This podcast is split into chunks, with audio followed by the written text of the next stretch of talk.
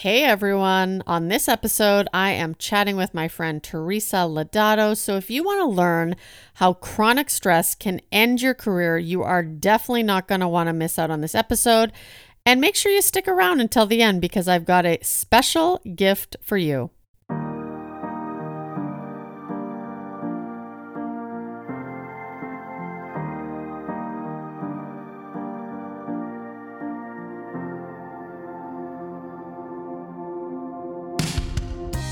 We recover, we are returning to a normal state of health, mind, or strength.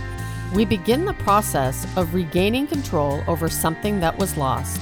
Welcome to the Road Beyond Recovery podcast, and my name is Tamar, your host. Have you ever felt like you were meant for more?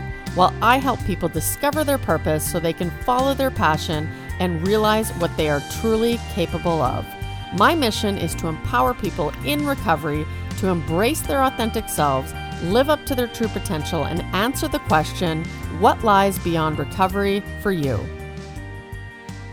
Thank you so much for joining me on today's episode of the Road Beyond Recovery podcast. I am so glad you're here.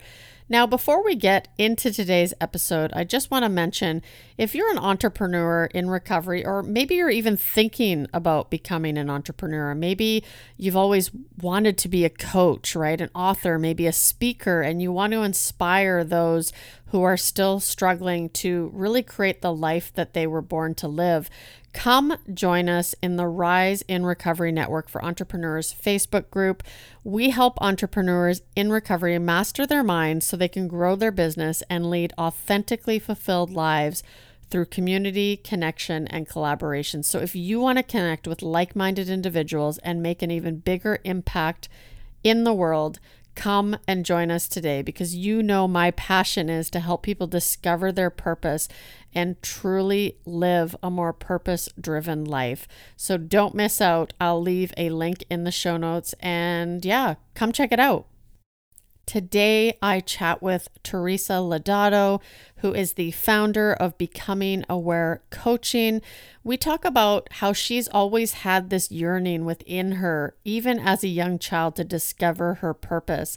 We talk about how when our bodies are dealing with chronic stress, we lose the capacity for growth, ultimate success, and satisfaction. And she shares her story on how she dealt with chronic stress and actually ended up losing her career.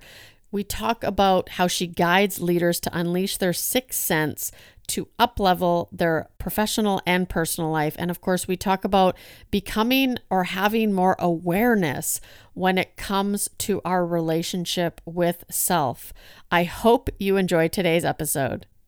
Hello, everybody. Welcome back. I am hanging out today with my friend Teresa Lodato, or Lodato, as we discussed uh, a little bit earlier. Uh, Teresa is the founder of Becoming Aware Coaching. How are you doing, Teresa? I'm doing well. Thank you so much for having me today.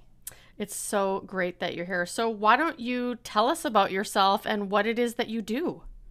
Absolutely. So, I am a former stressed out financial services executive.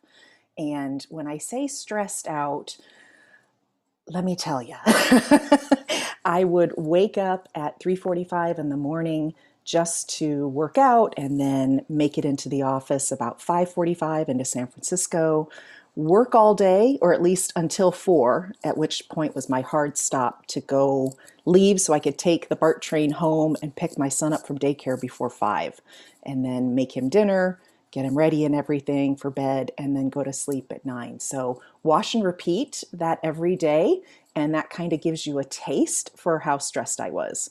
And then, of course, working in private banking and investments, that's very high stress, demanding. And then I was also in a challenging marriage. Mm. So, pretty much my entire life at that point in time was was stressed out. And so, you know, I'm very happy that I have found the road to recovery and have transformed my life because now everything's so much better. It is, right? And, yeah. you know, your road to recovery actually started due to a chronic stress related illness and it actually ended up ending your career. So, can you talk about that a little bit more? Absolutely. So during that time when I was working those insanely long hours, um, I, I, had always suffered from migraines since I was about nine years old, shortly after my father passed away. And they were diagnosed when I was in the Navy when I was like 18, 19. And so, you know, I was felt very comfortable dealing with the migraines and kind of had that down. But when I was so stressed out, I actually developed a really rare and serious form of migraine called hemiplegic migraine. And I get stroke like symptoms down the entire left side of my body. So the whole left side of my body gets paralyzed for up to an hour at a time. Wow. And then during that time, I'm still experiencing all the migraine symptoms the light and sound and, and uh, scent sensitivity, um, as well as the intense head pain, the nausea. And so, you know, but here I am just laying half paralyzed, not being able to move. And that's actually what ended my career was, um, you know, when I went to, uh, I was actually home on the weekend and, you know, felt like I had a migraine, started feeling my my tongue feel like it was swelling in my mouth and then started feeling numbness down my arm. I made it to bed. My now ex-husband had come to uh, to get something out of the bedroom and he asked me why are you in bed? I couldn't talk. He called 911 five days later is when they told me of my condition and told me i'd never work again which was you know being 20 years in financial services and you know, that was the, the focus of my career. Who, who am I? You know, it was what I was thinking without my career. And so that was a really not only moment of, of truth, you know, what exactly are you doing with your life to have gotten to this point, but also was a huge blow to my ego.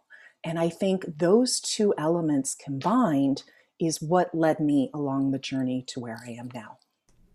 Wow, and I can deal with stress related. Uh, I actually ended up in the hospital a few years ago because of the stress that I endured because I was always trying to be that high achiever, right? Prove mm-hmm. my worth through what I did for a living.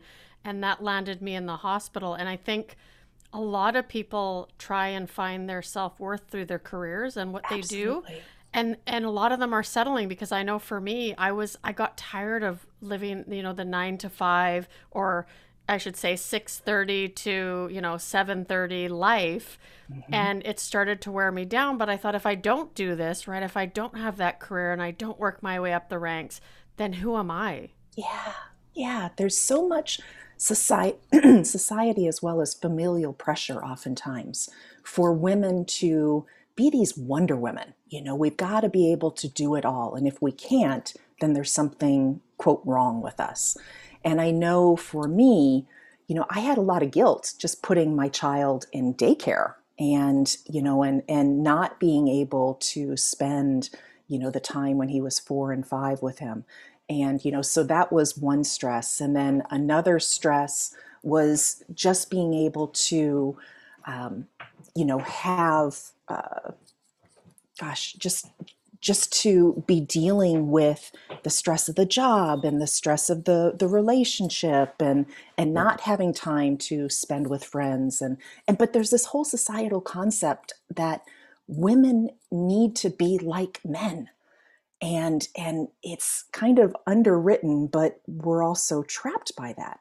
And i think that's what i discovered after getting sick and and figuring out okay what's really going on is I realized that the masculine and feminine qualities within myself, which by the way, everyone has masculine and feminine qualities within themselves. And for me, they were just way out of whack.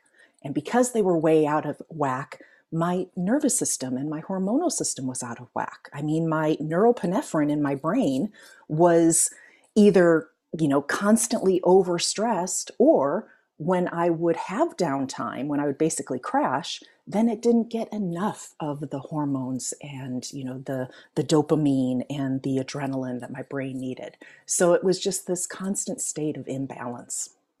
Wow. So what did that road to recovery look like for you? Like where did you start?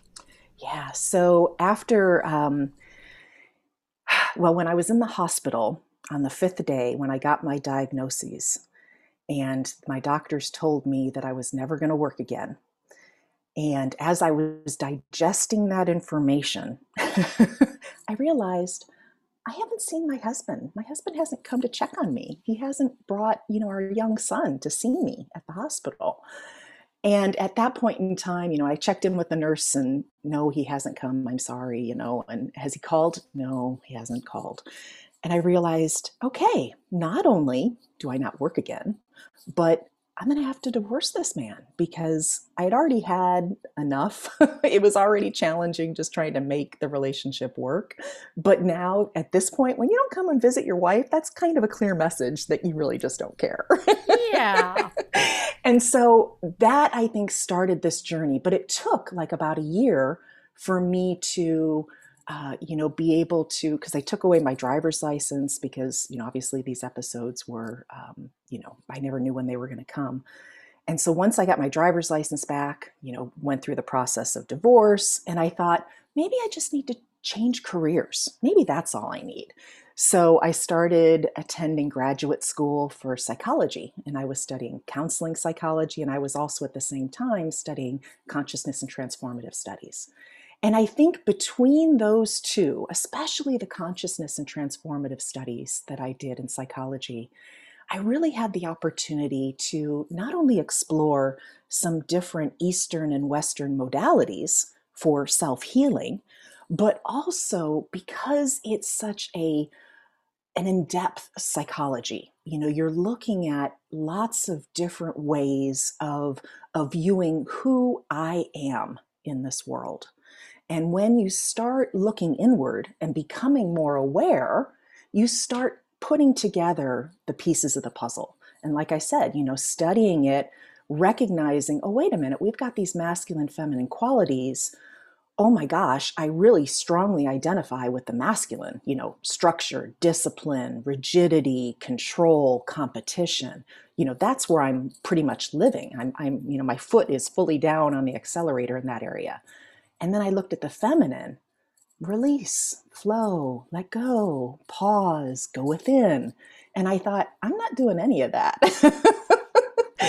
and so, you know, through the different opportunities I had to explore dream work and, um, you know, and meditation and, you know, mindset and all these different aspects of psychology, I started to breathe a little deeper and I realized, oh, okay, I'm I'm I'm making this too much, even in my trying to do more of the feminine qualities. I was doing it in a masculine way.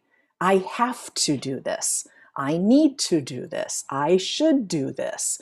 Um, this is what I need to do. This is the, the schedule I need to follow in order to relax. and I think about it now and I'm just like, wow, I was so wrapped up in being so stressed out that I did I was just blind, you know.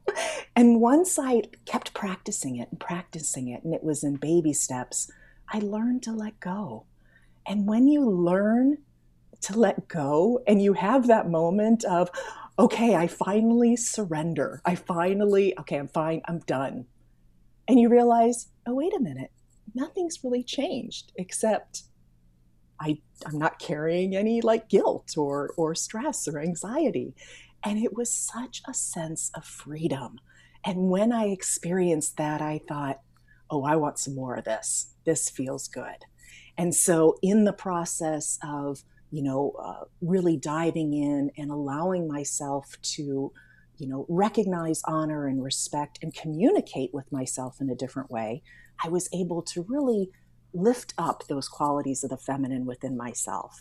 And then, of course, that just counterbalanced and brought down that masculine.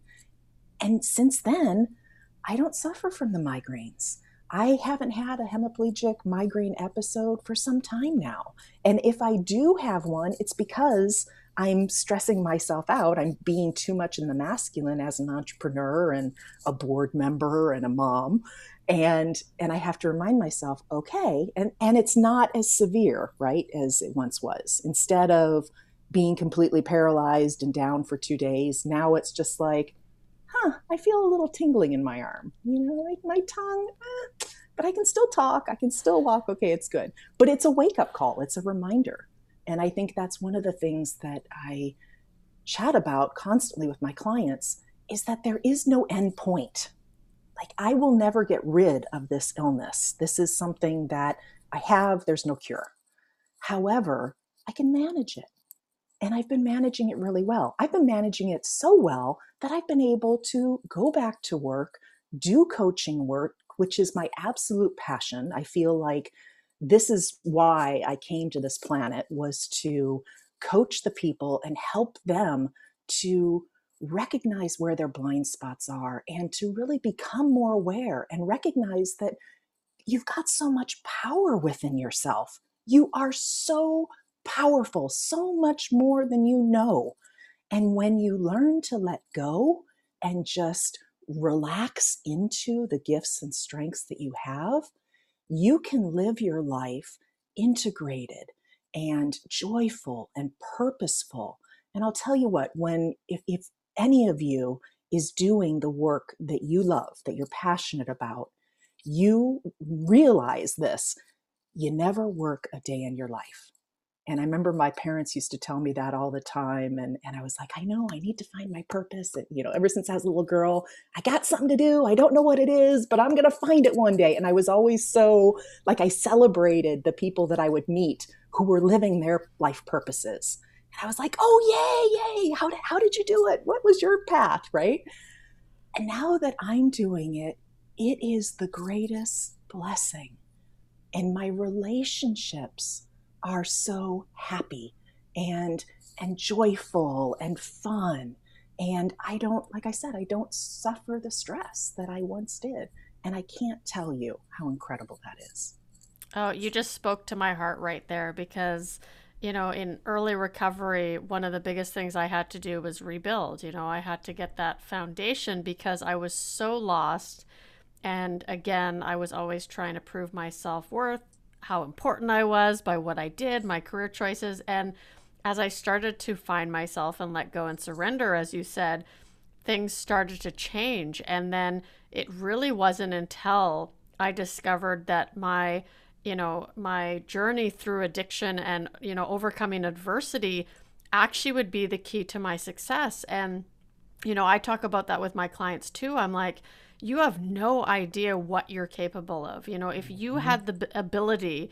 to go out there day in, day out and get your fix, whatever that looked like food, drugs, alcohol, work you have the ability to put that same energy into what you love to do every day you know absolutely that's why i love that you said that because i was just like oh you're speaking my language right now like and i want to inspire people like if you feel like you're lost or you're kind of like I, I have this burning desire to do more but i have no idea what to do right? It's possible to find it. You just have to get the tools to do that and be absolutely. interested in finding it like you were at a very young age. Absolutely. Absolutely. There was um, something I learned in graduate school uh, the hero's journey and I think it was um, I think it was Carl Jung that uh, kind of spoke of that, or one of the other great psychologists.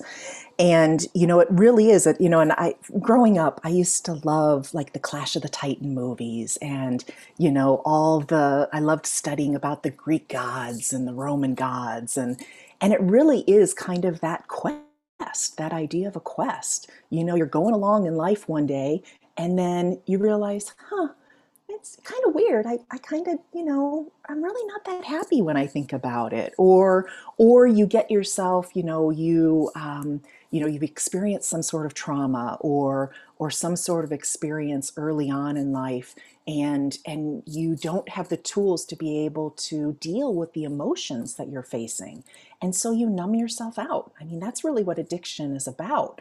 Is you know being able to quote escape or to be able to ignore to push down. And so, like you said, whether the addiction is to alcohol or drugs, or to work, or to sex, or to whatever, it could be a number of things food, anything. What you're doing is you're trying to be unaware or unconscious to things. But just like a garbage pile that keeps heaping up, one day you're going to have to do something about it because it's going to start stinking to high heaven and there's not going to be any options. And the, the, the thing that I've learned now studying uh, neurotransform, um, neuroscience and neurotransformational uh, coaching is that the more your brain, and obviously now that I even think about it, it's, you know, it makes total sense. The more your brain is in a habit, the more your neural pathways get strengthened and so it's going to be harder to break that habit because it's like a path walking through a meadow. You know, if you keep walking the same path, like, you know, if you've got cattle or, or deer, you know, they walk the same path and the path becomes very clear. No weeds, no anything grows on it. But if you try choosing a new path, you know, maybe the first time you knock down a few weeds or flowers, and then, but you, you have to keep doing that daily, daily, daily. And it's going to take, it literally takes 21 days for your brain to create a new neural pathway, for it to break off from the previous one and create a new one. And so, not only are you going through life just ignoring, allowing this garbage pile to, to pile up, but you're making it more challenging for yourself. And so for me, I love being able, you know, like when clients come to me and they, you know, and I talk to them about what their values are. You know, what would they like to be doing? If I could wave a magic wand, what would your life look like? And and we start exploring those things. And you know, so many people, well, I, I can't get there. I, you know, I just can't see a way to get there. Okay, that's fine. And then, you know, we start working with tools about how can you see a way? Because it's when we when we're so close up to something it's almost like we've got blinders on and we just can't see any other way it's called a fixed mindset however when you pull back and you take that meta view that bird's eye view or if you have experienced challenges in your life and you are resilient, then you've got a growth mindset. So chances are you, are not as challenged if, if that's the way you think. But that fixed mindset, it really is about pulling back, taking a bird's eye view and saying, oh, if I just go around it instead of trying to bump up against it, I see lots of different possibilities. And so, you know, that's where the the work comes in and the joy and the fun because then you start experiencing those possibilities and then it becomes exciting. Oh, I know it's an amazing journey and I just, you know, in the, over the last few years it's been things have been happening that I never thought possible. And, you know, it's, it was what you said, right? With, I had a fixed mindset and I really looked at myself and thought, well, you know, I'm an ex alcoholic addict. Like, who am I to do mm-hmm. any of this stuff, right? Like, who am I to have success like they do? And so I would work myself to the bone and be so riddled with stress that I couldn't I couldn't come out of that cloud. Right. You know, I was in it for so long so, you know, that I would keep building and it would just grow and grow and grow. Now, you actually talk about how our bodies, when they're in chronic stress, and I think a lot of people who are overachievers get this way, we can lose our capacity for growth, right? And yes. success. Can you talk mm-hmm. more about that? Yeah. Well, you know, obviously there's the one aspect that I've already explained, you know, the more, uh, you know, um, you use a certain neur- neural pathway, the stronger it will get. However, the the thing that I find really interesting is the neuroscience behind it, the the way your body reacts to stress, and and it's almost as if your body it gets conditioned as well just like you can condition your body working out with weights or or your cardio system by running or doing high impact aerobics your brain can also get conditioned so that when you are accustomed to getting that constant rush of dopamine and adrenaline that you get when you're in stress, it too becomes a little bit like a drug. And it becomes kind of hard to to kick the habit because you're not getting the the the dopamine that you need, that reward system that you need. And you're also not allowing your body to experience the oxytocin which is that feel good hormone you know especially women we get that through touch and we get that through connection you know and men get that through being alone and just kind of going into their cave or or just having some time by themselves. That's how they experience that oxytocin. But if you're imbalanced out of balance then you're not getting the appropriate supply. And i think that that's what makes it even more challenging for people to overcome even if in their mind they think this is, you know, logically, it makes sense for me to stop doing drugs or to stop drinking myself to death because I could kill myself, right? Logically, you can say that.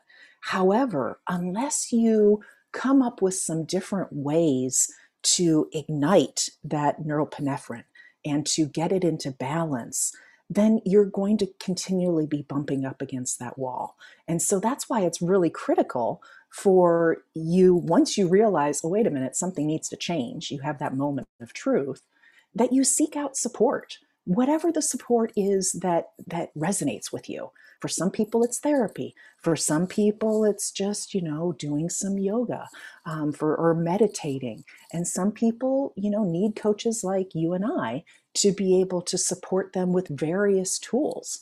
Uh, you know that's another thing that i was thinking about is when people especially women you know, especially women that are, you know, the type A personality that are running a lot of that masculine energy. I remember the way I used to work out was I used to lift weights and I used to do boot camp and I used to do kickboxing and and even sometimes cycling okay really these high intensity competitive you know even in my quote downtime i was flooding my body with cortisol oh my God, what was I thinking? and so now when I work out, it's going for a hike in nature. It's going for a walk without any sounds. It's going and doing yin yoga. It's going swimming. You know, it's really about identifying not only what your body needs, you know, along your life of living, but what choices you're making and being conscious about them. I think that's what's really important. That's so funny as you say all that. I'm like, yep, yep, yeah, I've done that. I've done that. I've done that. I'm like, wow. And lately I've been thinking, you know, because of course I was so engulfed in my purpose and my passion and I love what I'm doing. So I love to wake up early and it, it goes to the excess sometimes where I'll wake up at 3:30 mm-hmm. because, you know, the brain is going and, you know, like you talk about you know, teaching the brain new things and learning things, I've just almost become obsessed with learning new things because I want to know as much as I can and I love it. Like I, I feel mm. like I've opened up the doors to this just overwhelming amount of, of information that I can't get enough of. Is it, you know, to get addicted to becoming an entrepreneur and getting addicted to your purpose? Is that something? I think there might be the potential for that. I think anytime we're at the extremes of anything, I think there is the potential. But you know, it's it. I think it's also, uh, you know, when you are living your life purpose, and you're willing to you've got a strong relationship with yourself you know that's another really important aspect you know i'm a, a, conscious leadership and relationship coach and it really is not only the relationships you have with others but the relationship you have with the natural world and the relationship, most importantly, to self. And when you have that really great relationship with yourself, then you can listen to it, you can trust it. You know what your gifts are, you know what your strengths are, and you know what your values are. And I think when you have all of that in alignment and you are practicing it and, and, uh, strengthening it every day, then if your body's saying, yeah, let's learn more about this. Let's take this other thing on. This is an area, you know, in the next part that will uh, feed you and your purpose, then you can trust it. But if you aren't in relationship with yourself, you can. I can see where people could be addicted to learning, to self improvement, but they're doing it for the wrong reasons. And so they're not, though, I think the, what the key is to recognize is, is it feeding you? Is it giving you energy? Is it making you feel lighter? Is it making you feel freer?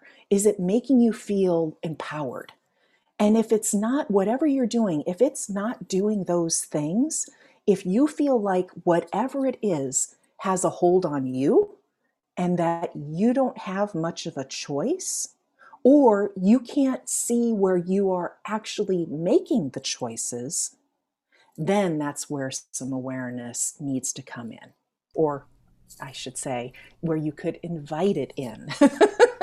Absolutely. And I think that's the thing, right? Is I love what I'm doing. And there is not, when I wake up early and I, I'm thinking, okay, you know what? I have these cool things that I could do this morning. Why not get up? My body's up. Obviously, it's saying, let's go. And I go to bed every night happy, though, you know, because I am actually doing what I love today. Um, so, you know, you touched on the loving yourself, and that is something that took me a long time to do, right? When I got into recovery, I built that foundation and I started to clean up my past and, you know, start to become a productive member of society. But I still had that codependent behavior. I still needed other people to tell me I was worthy. And, you know, I had the opportunity a couple of years ago when we were all allowed to travel still. And mm-hmm. I had the opportunity to spend a lot of time alone. And I think that's probably one of the best things that I've done because I learned to become less codependent, right? I could just be yes. and not need. Mm-hmm. And so, yes. you know, for someone struggling with that cuz I know a lot of people do right now and they're like, "How how are you okay with, you know, if things go on with your spouse?" And I'm like, "Cuz I love myself. I love what I'm doing in life. So I show up differently." But what do you recommend to people who really need to seek that self-love? Yeah, well, I think you've mentioned some some really good points. And, and first off, I just want to congratulate you and celebrate you because it's not easy for people. It, it takes effort to get to that point. And I think that a lot of people, number one, they don't have the tools. Um, but number two, it takes courage, you know, because you're facing your fears. You're facing what Carl Jung would say the shadow side of yourself you know the the part of yourself i like to call it the allies in disguise you know those parts of ourselves that when we were little and growing up and learning how to be a human in this world we were guided by our parents and caregivers beliefs and perspectives and they were meant to keep us safe you know, meant to make sure, you know, don't run out in the middle of the road. Why not? Oh, because you might get hit by a car. Okay, that's that's like a really good kind of little fear seed to implant in your young child, right? Look both ways before you cross the street. Why? Because you might get hit by a car. Okay, why not touch the hot stove? Oh, okay. You know, so it's it's all those things. However, when you experience you know some sort of trauma or abuse or um, loss or you know uh, any kind of situation that isn't you know just healthy and balanced growing up which so many of us have right? It's it's part of life things you know things happen. Those inner allies in disguise tend to get a little too overprotective. And so they as you grow older and you start becoming more confident and resilient in just being a human you can reach a point to where you know those inner you know those allies in disguise are just hyper active no, you don't want to go for that promotion because what if they say no and then you could lose your job and then you'd lose your house and your family, blah, blah, blah, you know, and it's this downward spiral. It's just out of control. Or, you know, don't ask that girl out or, or don't tell that man that you love him because they could, you know, whatever. And then all that gu- uh, guilt, fear, anxiety comes in. That's all your in your allies in disguise that are just overactive and so the process is about calming them, assuring them that, hey, you know what? I got this. You know, I'm an adult. And so you can do it multiple different ways. You know, if you work with um, a therapist or a psychologist, uh, especially if they do uh, like somatic uh, psychology or some of the different forms of transpersonal psychology, you can explore it through your inner child you know, and your inner mother and your inner father, and, and have dialogues um, in order to create a relationship with those parts of yourself. So that's one way you could do it. Uh, another way that um, I'm actually trained with uh, positive intelligence is to really just have those those moments of of mindfulness and presence. You know, when you realize that you're starting to get worked up, when you realize you're starting to experience any of those allies in disguise, anger, guilt, anxiety, stress, worry, when you bring your attention to that, you take 2 minutes and you breathe. And you do that three times, slowly in through your nose to the count of five, pause, and then slowly out through your mouth to the count of seven. And you do that a few times, and that actually interrupts those uh, neural pathways in your brain and interrupts that release of adrenaline and um, and dopamine. And it allows your body it's kind of like you know you think back to our ancient forefathers where that stress fight flight or freeze response was really you know necessary in our world you've got a tiger that's chasing you what are you going to do and you think about okay when they were able to stop and breathe that meant they were safe. They were, you know, they were out of the reach of the tiger, or the tiger, you know, had found something else or whatever. So just that invitation of breath can be so powerful. You know, another tool is to just close your eyes and take your thumb and your forefinger and slowly run your thumb over the, the fingerprint area of your forefinger. And just with all of your intention, Feel every single little ridge, moving it slowly with intention and purpose, putting all of your intention there. That's another way to interrupt those neural pathways. And I'm even aware right now of how my voice has lowered and how it's slowed. And that's because even as I'm doing this, as I'm explaining it, my body, because it's so practiced, is naturally starting to relax. And as your body relaxes, your brain frequencies change.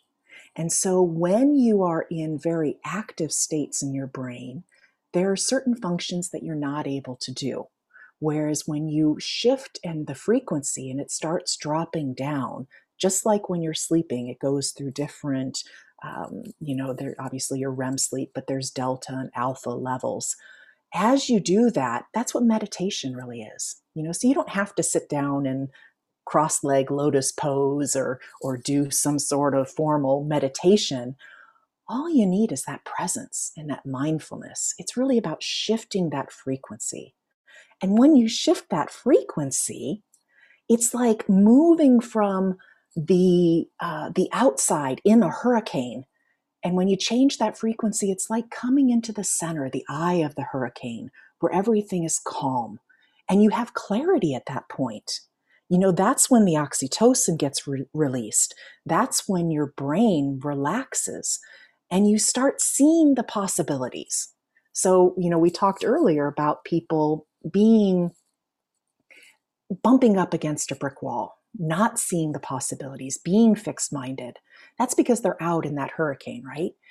When you take a step back, you take a step to the center, or you take the meta view, however you, you know, choose whatever tool you choose to use, that's what allows you to see those possibilities. And so, you know, right there are, you know, two or three different ways that you can interrupt the cycle. You know, another thing, if you are, um, you know, say you've got a bad habit of uh, having a temper, you know, of, of, you know, spouting off to you know friends or your spouse or your children you can catch yourself and as you start to say something or if you even this is something that that i used to experience was hearing my mother's voice come out my mouth as i talk to my son.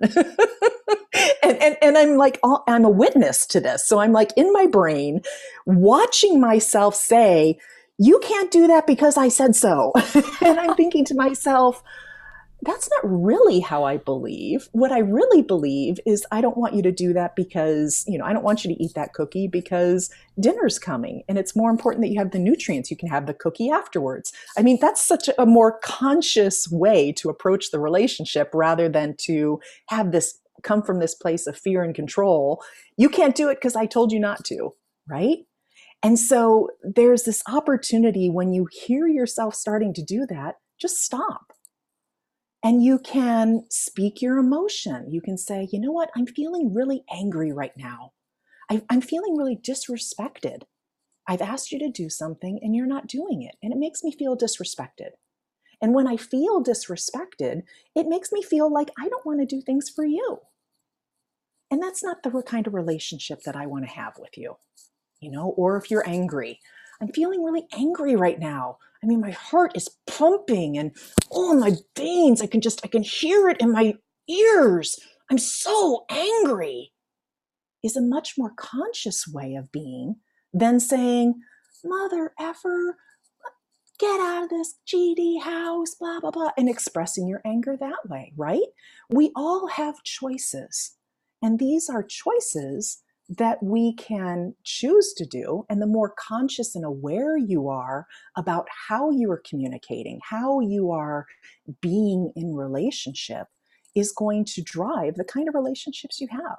And the more conscious you become, man, you can turn a really challenging relationship into something that you can be proud of. I mean, thinking back to my ex husband and the challenging marriage that we had, me being able to do the work on myself that actually kind of started before I got sick.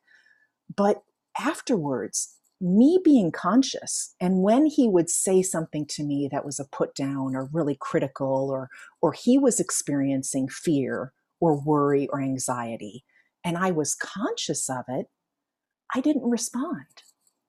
You know, I just stood there. Or I would say, you know what, I don't appreciate the way you're speaking to me right now we're going to have to table this discussion and come back to it another time and walk away. And when he didn't have anything to push back on or to or to bounce back at him, it automatically allowed him the space to sit with his thoughts.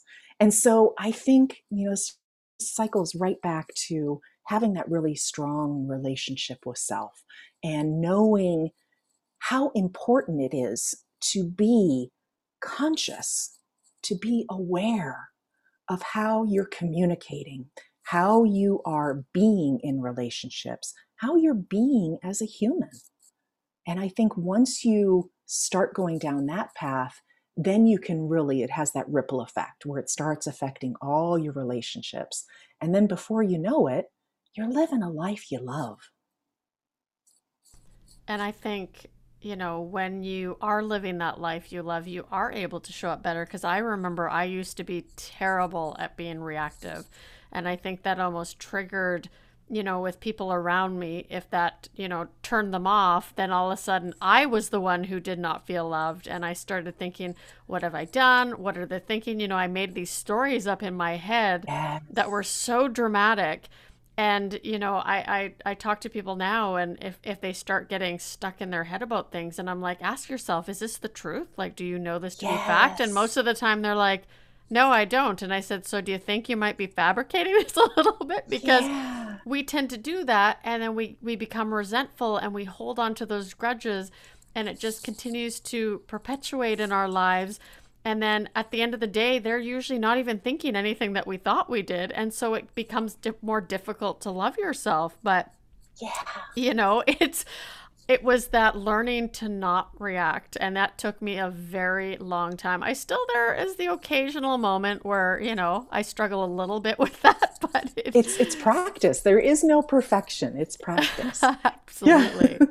Well, and that's, and that's true too, that, you know, uh, just like when when something happens to you you know you, an accident or or someone quote unquote wrongs you or or something happens you know the guy doesn't call you back or the guy breaks up with you over a post-it note or you know or your your husband doesn't show up to the hospital for 5 days you know whatever it is i recognize too that okay there's the experience of it.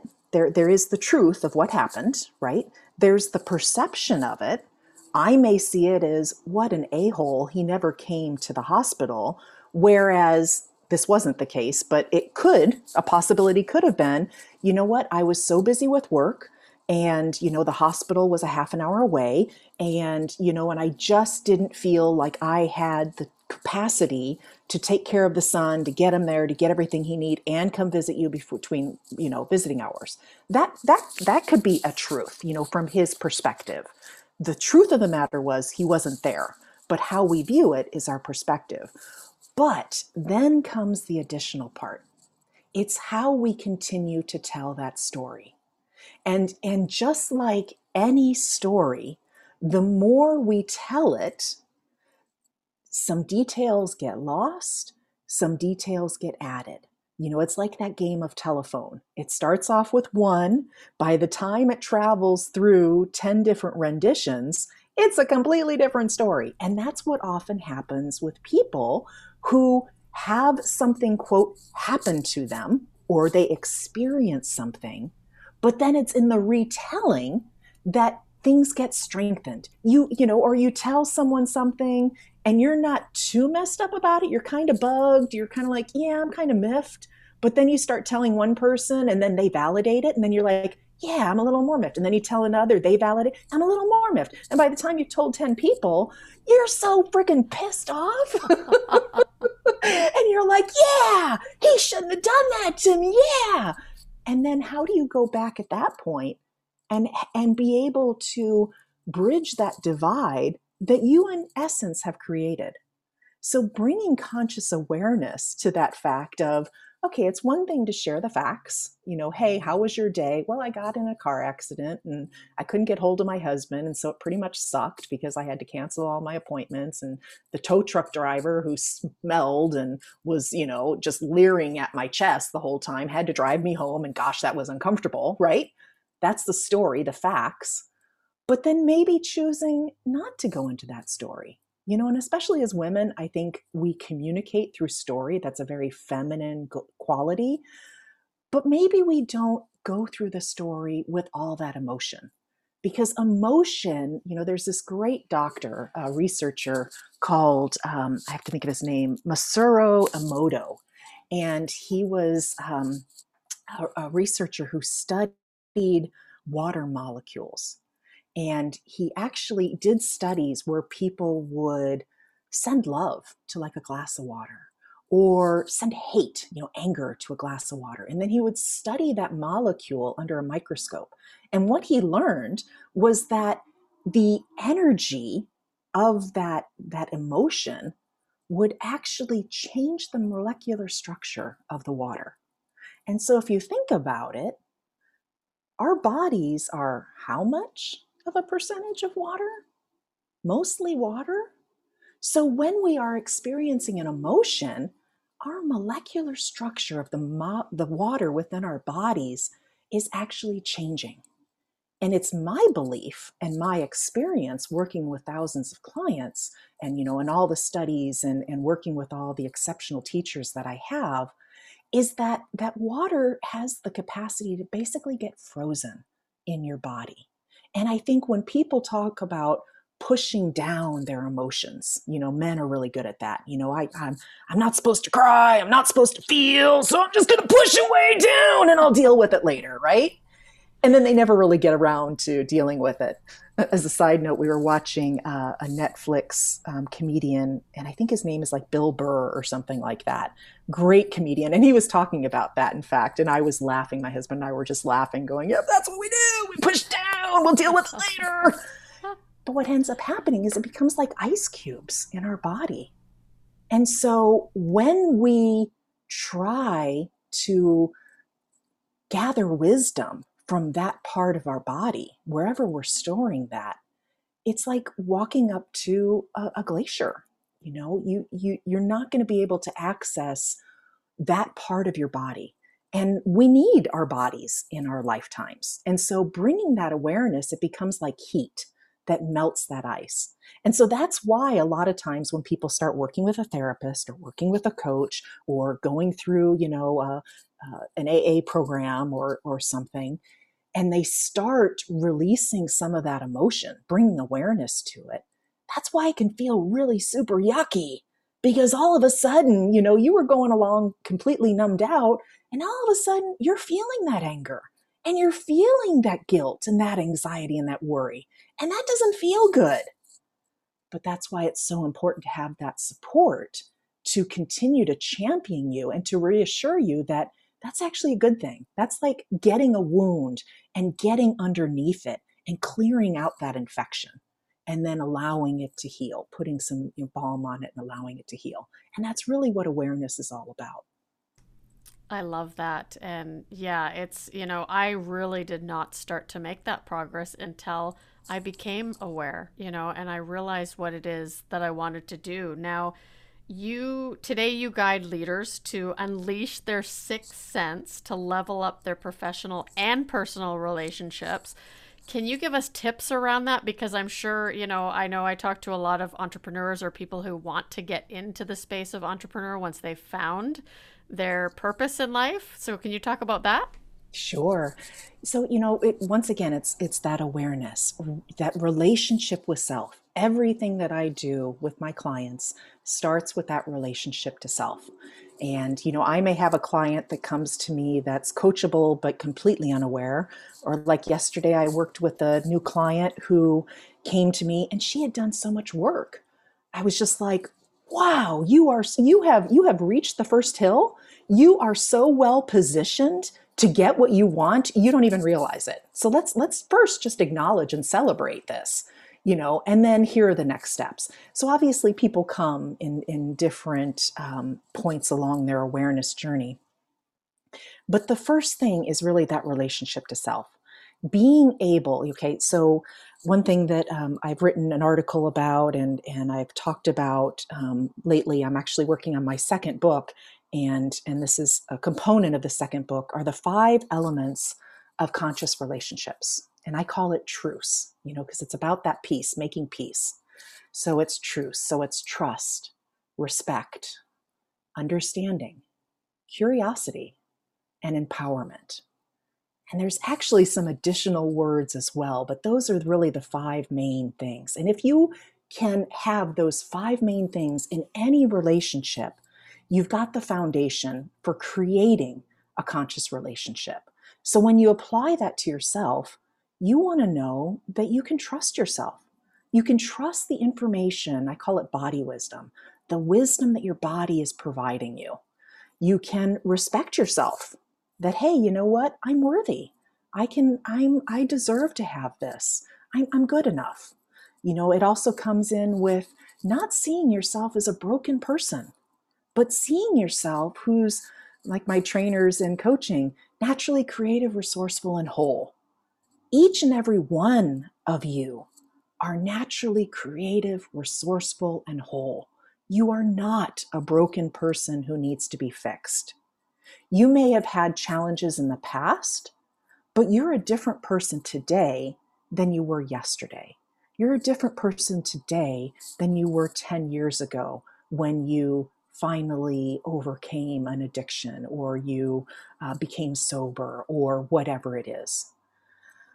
Recognizing who you are right now in this present moment is where you build that relationship, trust, and respect with yourself. Understanding, you know, getting diving in a little bit deeper and asking some questions, which links with curiosity, being curious. Why am I doing the things I'm doing? What could I do differently? What would happen if I tried this? Okay, this way isn't working. I have evidence of that. Who can I seek out or where can I go, right? And then that leads to empowerment because when you trust, respect, understand, and you're curious, then you recognize that you're also resilient because you start relating to, gosh, you know, um, I don't know how I'm going to get through this issue today, However, when I was back in college and that guy treated me that way and he dumped me, I survived. So, you know what? Even though this might be hard going through this breakup or, or having to break up with this guy, I can do it because I've done it so many times before. So then you become resilient. And when you start to recognize that and celebrate it, then you feel empowered, right? So, you know, taking those aspects of self and and applying it to yourself then you're able to look within and say okay um, you know what are my innate gifts and strengths what am i really good at just naturally Like if I had to just be me in my life, you know, and and I could just completely block out the whole world or like freeze them for a minute. and I could be completely me when I'm all by myself. Who am I? What do I like to do? What do I value in my life? What are my top five values right now? What am I really good at? Am I good at communicating with others? Am I good with connecting others? Am I good with doing something that's really analytical and behind the scenes? Am I good with going out and making friends easily? Whatever it is, and there's so many gifts. We all come. Your body is naturally hardwired, just like a computer. You know, you're, you're hardwired with a certain set of, of gifts and strengths, and it's up to you to discover them and to use them. And then you start thinking to myself, okay, what, what am I good at in my work? You know, that's how people start exploring career transitions is you know me taking them through a process of okay what what am i really good at what do i really enjoy then it becomes uh, like a thread. Once you find that thread, okay, I'm really good. I'm a really compassionate person and, and I'm a really good listener. I have that thread in my hand and then I just start following it inward. And I realize, okay, here's another example in my life where I've shown a lot of compassion and I've shown that I'm a really good listener. And here's what how I affected the people around me wow, I really lit them up. They really thought like I, I run into people I went to high school with and they laugh at well, they don't they laugh at what um, what I do now simply because they're like, oh my God, when you were in high school, you were like the wisest person. You were like this old wise person in this young person body. And I'm kind of like, I don't know how if I, how I should take that, but I'm going to call it a compliment. and they're like, yes, yes, it is a compliment. But that is innately who I am who I am right now in my life and who I am right now in my work is authentically who I am. I am a compassionate person. What drives me to reach my goals is being of service to others. You know, that's why I serve on the board. That's why I do pro bono coaching for United Nation leaders. It's because that fills me in a way that that allows me to access my gifts even more. And so then, you know, as you work through that, you start recognizing your gifts, you're building that relationship with self. You know, um, I recently wrote an article for Coaching World, and it's about um, how to, gosh, I can't remember what I titled it. It's something about, um, how to leverage your sixth sense in order to uh, in, you know make strides or, or, benefit your clients in your coaching practice. So it's an article that's directed towards coaches but there's an example in there that i give that's applicable to anyone. And it's really about being able to calm your mind and focus a stop sign or focus a red light envision that in your mind's eye and then associate that with no and then as you practice it, you know, you can either mentally erase it or sometimes I like putting some dynamite beneath it and kind of blowing that image up, you know, whatever it is to kind of disperse that energetic thought, right? Because that's a quantum physics idea that what you focus on becomes more um, it becomes more like a beam rather than a wave, right? So being able to kind of explode that energy and then thinking of a green light okay, and associating that with yes. And as you practice that, you can start testing it. You know, is my name Minnie Mouse? When I say that, you know, my body immediately starts to get tense and I see a big red light in my mind's eye, right? My name isn't Minnie Mouse. Is my name Teresa Lodato? And I feel in my body lightness and I see a green light in my mind's eye. I'm practiced at trusting my intuition, my, my gifts. So practiced that I recently, the last few weeks, I've been suffering from um, these really severe vertigo symptoms. And you know, the you know, after the first three days that I kind of got over it, I called my doctor and hey, what's going on with this? And we ran a bunch of tests and couldn't find anything. And then about a few days later, I had another severe vertigo ep- um, episode. And I was thinking to myself, you know, as I'm like laying in the perfect position in bed where I don't feel dizzy, and I started asking myself the questions what does my body need? What does my body need to not be in this space? And my body told me, take an Epsom salt bath. And so I struggled out of bed and I poured some Epsom salt in the bath and I soaked. And when I got out, I felt a little better. And then I went and I laid down in bed and I fell asleep. And the next morning, still had some vertigo. What does my body need? Body, what do you need right now? Take another Epsom salt bath. So I took another Epsom salt bath, felt a little better. And as the day progressed, I kept hearing magnesium, magnesium. And I was like, huh, okay. So I, you know, when I felt better, got on Amazon, ordered some magnesium, and then I looked up vertigo and magnesium. And son of a gun, magnesium is a much overlooked cause for dizziness and vertigo. So if you're not receiving enough magnesium in your diet, you know, there are these things. Now, granted, there are, you know, the next article below that was something from Harvard that said there is no link, you know. Obviously, there is the research, but then there's the intuition. And as I know, just as any person of intelligence recognizes, is that just because there isn't a study for it doesn't mean it's not necessarily so. However, you obviously provide it's more evidence if there is a study, right? However, I trust my intuition so much that I took those baths. They made me feel better. I started taking magnesium supplements and I haven't had a vertigo episode. Now, fair enough, that could be total coincidence. And I'm sure a lot of listeners will be like, oh, yeah, whatever. It, it, it was just a spike thing. And, you know, it's just kind of whatever. However, I've had this happen enough in my life where I have trusted what my body says it needs, it needs an apple now. It doesn't need the ice cream. What it needs is a salad. You know, what what my body needs is to get out and get some fresh air. What my body needs is to go up to our lake house and get in the lake. You know, there's been a couple of days where, you know, I've literally driven the two hours just to go take a dip in the lake and then turned around and came home because I had obligations. But boy, my body responded immediate stress release, immediate clarity around a decision I had to make. You know, it's amazing how when you are in relationship, right relationship with your body, you truly have everything that you need. I mean, I don't know how many people, even in my own journey, you know, they talk about you have to be an advocate for your health when you go see your doctors. You know, if if you're a woman and you feel like something maybe is going on with your breasts and you go to the doctor and the doctor kind of you know feels around and he's like yeah i don't feel anything you've got to remember that that doctor is feeling boobs all day long and he doesn't know. Like you know what your own boobs feel like. You know if something is amiss right?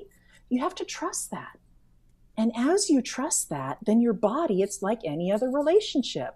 The more you trust another person, the more that person's going to start to trust you. So then your body starts trusting you and it starts giving you more information. You know, it starts signaling you, hey, you're starting to get a little angry. We're starting to go down this road. Is there anything you want to do? We can stop it. And it gives you that choice. And then you have the opportunity before you get angry. You start feeling your heart pumping, your blood rushing, and and you feel, you know, the blood rushing to your face, you have that opportunity to say, or to practice that intense um, awareness on your touch so that you don't just, you know, argue or, or yell and destroy the relationship in that way. So the relationship to self is is the big key.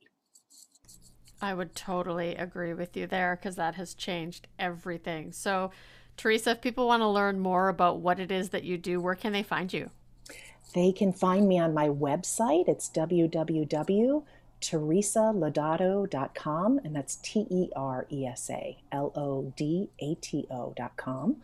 Uh, you can also follow me on the socials, but I have to tell you, um, I'm not as active on the socials because I'm more a, a in-person person. So I'm either working with clients or I'm on the phone. Um, but you can follow me there, and when I do get around to posting, you know, I'll post articles or speaking engagements or videos or what have you that I've done, and you'll be alerted to it there. But um, yeah, and always, you know, you can always like my page, and so that you don't miss anything. Perfect. Thank you so much for joining us on the show. You just I I loved what you shared today and I just love the being more aware of self. Perfect. Thank you so much for having me. Well, I hope you enjoyed that episode. I just love the conversations that I get to have with all my guests.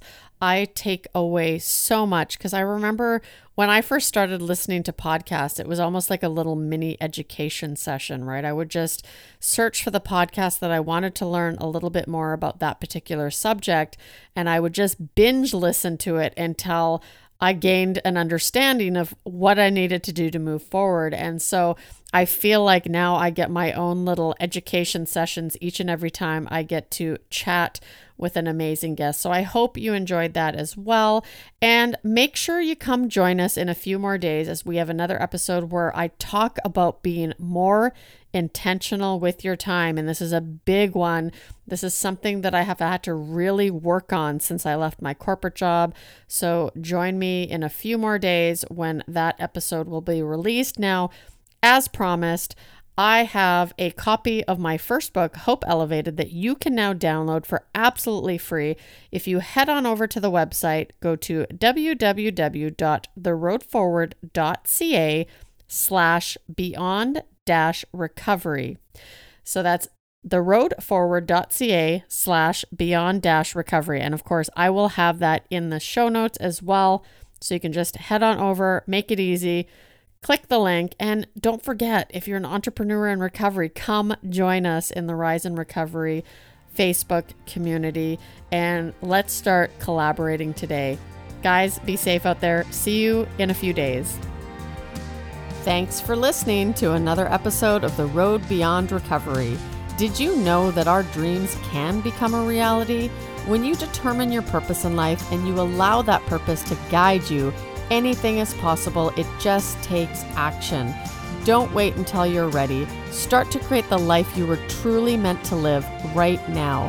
I am super passionate about my mission to help people live up to their true potential. So if you want to learn more, check out my website at www.theroadforward.ca. And until next week, keep exploring what lies beyond recovery for you.